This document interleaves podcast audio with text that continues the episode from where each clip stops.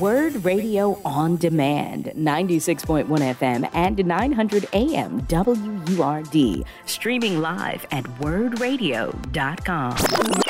Greetings and good afternoon. Welcome back to Word on Democracy. We're in the third leg of this marathon day here at the White House.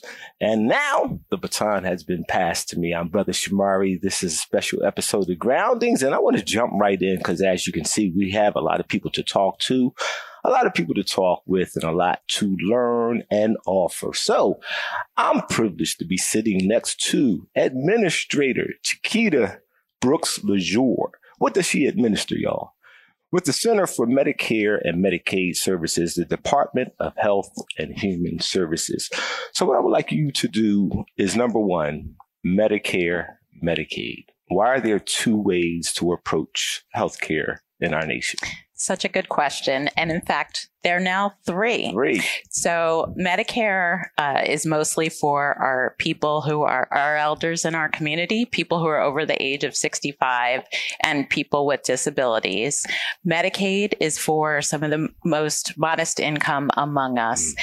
And then the, President Obama passed the Affordable Care Act. And so now I like to say CMS has three M's mm. marketplace coverage. And between all three programs, we now are responsible for healthcare coverage for over 160 million Americans, wow. which is about one in two people in this country.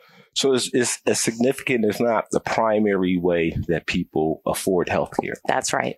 So, in, in the aspect of talking about universal health care, mm-hmm. which a lot of mm-hmm. people have been talking about, mm-hmm. I don't hear us talking about it that much anymore. So, mm-hmm. let's start mm-hmm. there. Yeah. Where has that conversation gone? It used to be a big thing. Used, you know, vice presidents used to want that to be their initiative. And then all of a sudden, it's not as not as big a deal as it used to be. Where has the conversation of universal health care gone? Well, I would say this president, President Biden, and Vice President Kamala Harris have done so much since President Obama really passed the Affordable Care Act to make sure that more people in this country are covered. The uninsured rate is the lowest it's ever been, and a big part of that has been the efforts of this administration to make the Affordable Care Act more affordable. So we have record enrollment. The biggest piece is that we still have many states that have yet to expand Medicaid, and that disproportionately affects people of color. We're now up to over 40 states that have expanded, but we still have 10 to go. Uh, and that is a big part of ensuring uh, universal coverage in this country. So, universal coverage, if it's known and most people attest that it's a model way of providing health care mm-hmm. to the mm-hmm. constituency of a nation state. Mm-hmm why do we still have a bifurcated and now kind of trifurcated, if I can make up a word, yeah. approach to financing healthcare? Why? Uh, how come we haven't gotten the memo yet? Mm-hmm. Well, I would say America is America in many respects. You know, when America you be American, you know, other countries, and I've spent some time living elsewhere, and there, uh, you know, we just have a different model, and a lot of that has been the way health insurance grew up in our country. That we have multiple ways of delivering care. And when Congress changes those laws, we often do it within our system, which means there are multiple ways um, to get coverage. Right now, the way we really need to continue to meet the standard that is the right standard of getting uh, everyone in this country covered is expanding medicaid because that's the way that our system operates where the mo- people with the most modern, modest incomes in our country are covered under the medicaid program which is a state and federal partnership.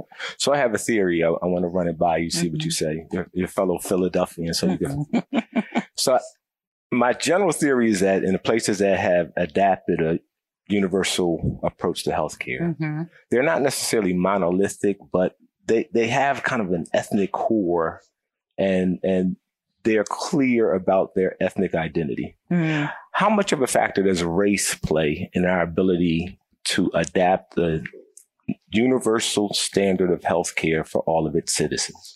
Well, I will say that I'll say it the flip way, which is when in states and when we as a country really see that everyone needs to get coverage and it affects all of us if people do not, I think you see a growing awareness. And I'll give you a couple of examples, right? So, COVID, I think people started to have a different appreciation for how important it was for everyone to have health insurance, right? Because when it came down to how are you going to get the vaccine, how are you going to get treatment, insurance coverage is the best way to do that. And I think that we started to have a different appreciation for it's important that my neighbor has care. It's as important as me having care. Mm-hmm. The same thing happened a couple of years ago when there was a lot of discussion about repealing and replacing the Affordable Care Act.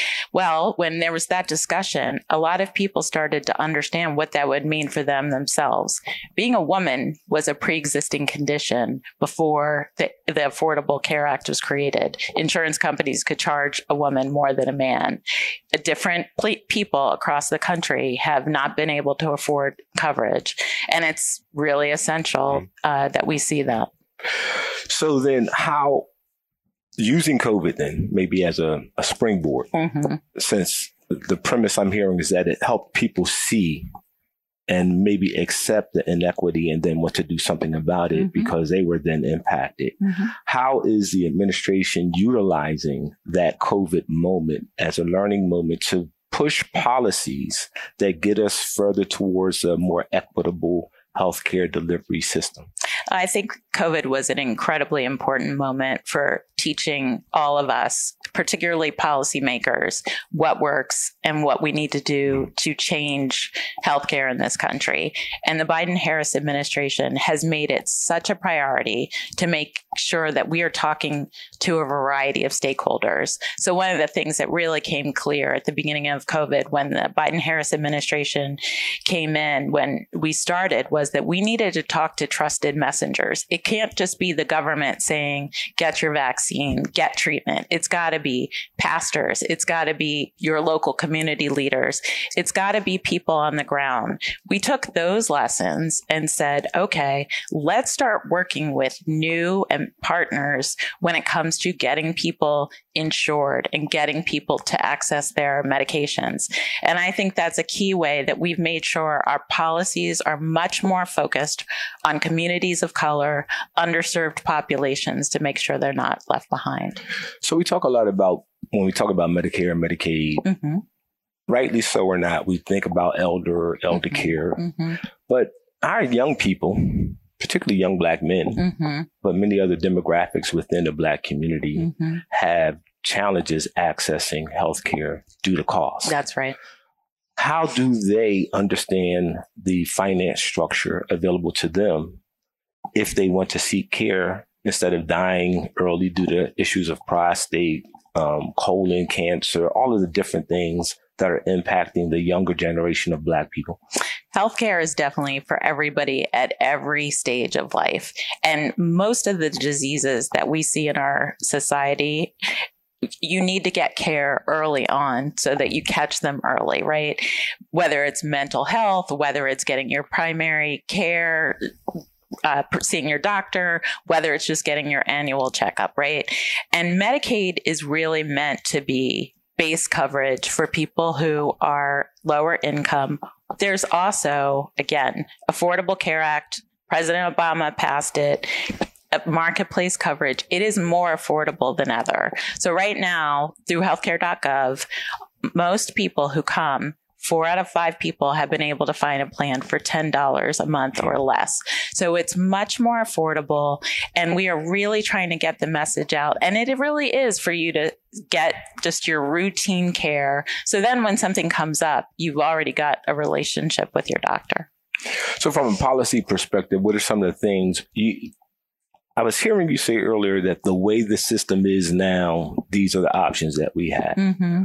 Are there things afoot to really challenge, maybe restructure the system that we have now, realizing that for as long as it's worked, it does not work for targeted groups of people? I would say a couple of things. Uh, first, I would say the Biden Harris administration is really focused on strengthening all of these programs that I've talked about. So when I think of the issues that really affect our community, we have made maternal health, mm. a, a, significant focus. This is from the top, all of us working really hard to make sure we have things like birthing friendly designations for hospitals. We are expanding coverage and making sure that particularly Black and Brown women really have access to the care that they need, mental health. So there, and then of course, the work that we're doing in Medicare to make drug coverage more affordable, which is quite significant for people.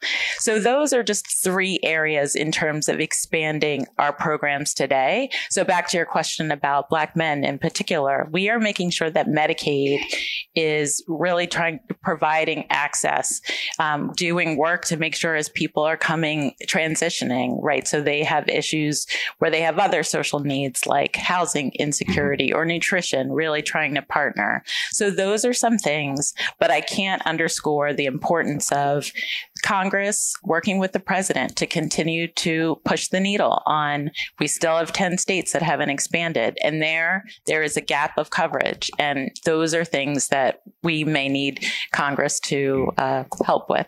The cancer moonshot uh-huh. specialist was here earlier and yeah. talked about and acknowledged the fragmented nature of medical care in, in the society. I'm also wondering if COVID and, of course, the American Rescue Plan and things of that nature, as they begin to kind of go away, mm-hmm. what are your concerns about medical access, the fragmentation, and particularly the disenfranchisement that results from that?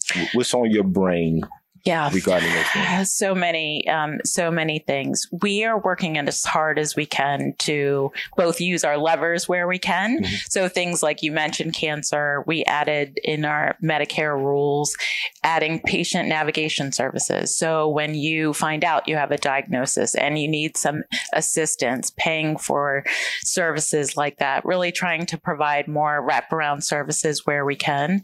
Um, i think some of it is about navigation and really trying to streamline the rules of insurance companies. And that's um, something that's outside of our three programs, mm-hmm. but even more broadly for those of us who get coverage through their employers and trying to encourage insurance companies to really streamline the process for doctors, in part because that helps all of us get the care that we need. Administrator Chiquita Brooks LaSure, thank you for joining us today. Word on Democracy. You've been listening to Word Radio on Demand. Listen live at 96.1 FM, 900 AM, and online at wordradio.com.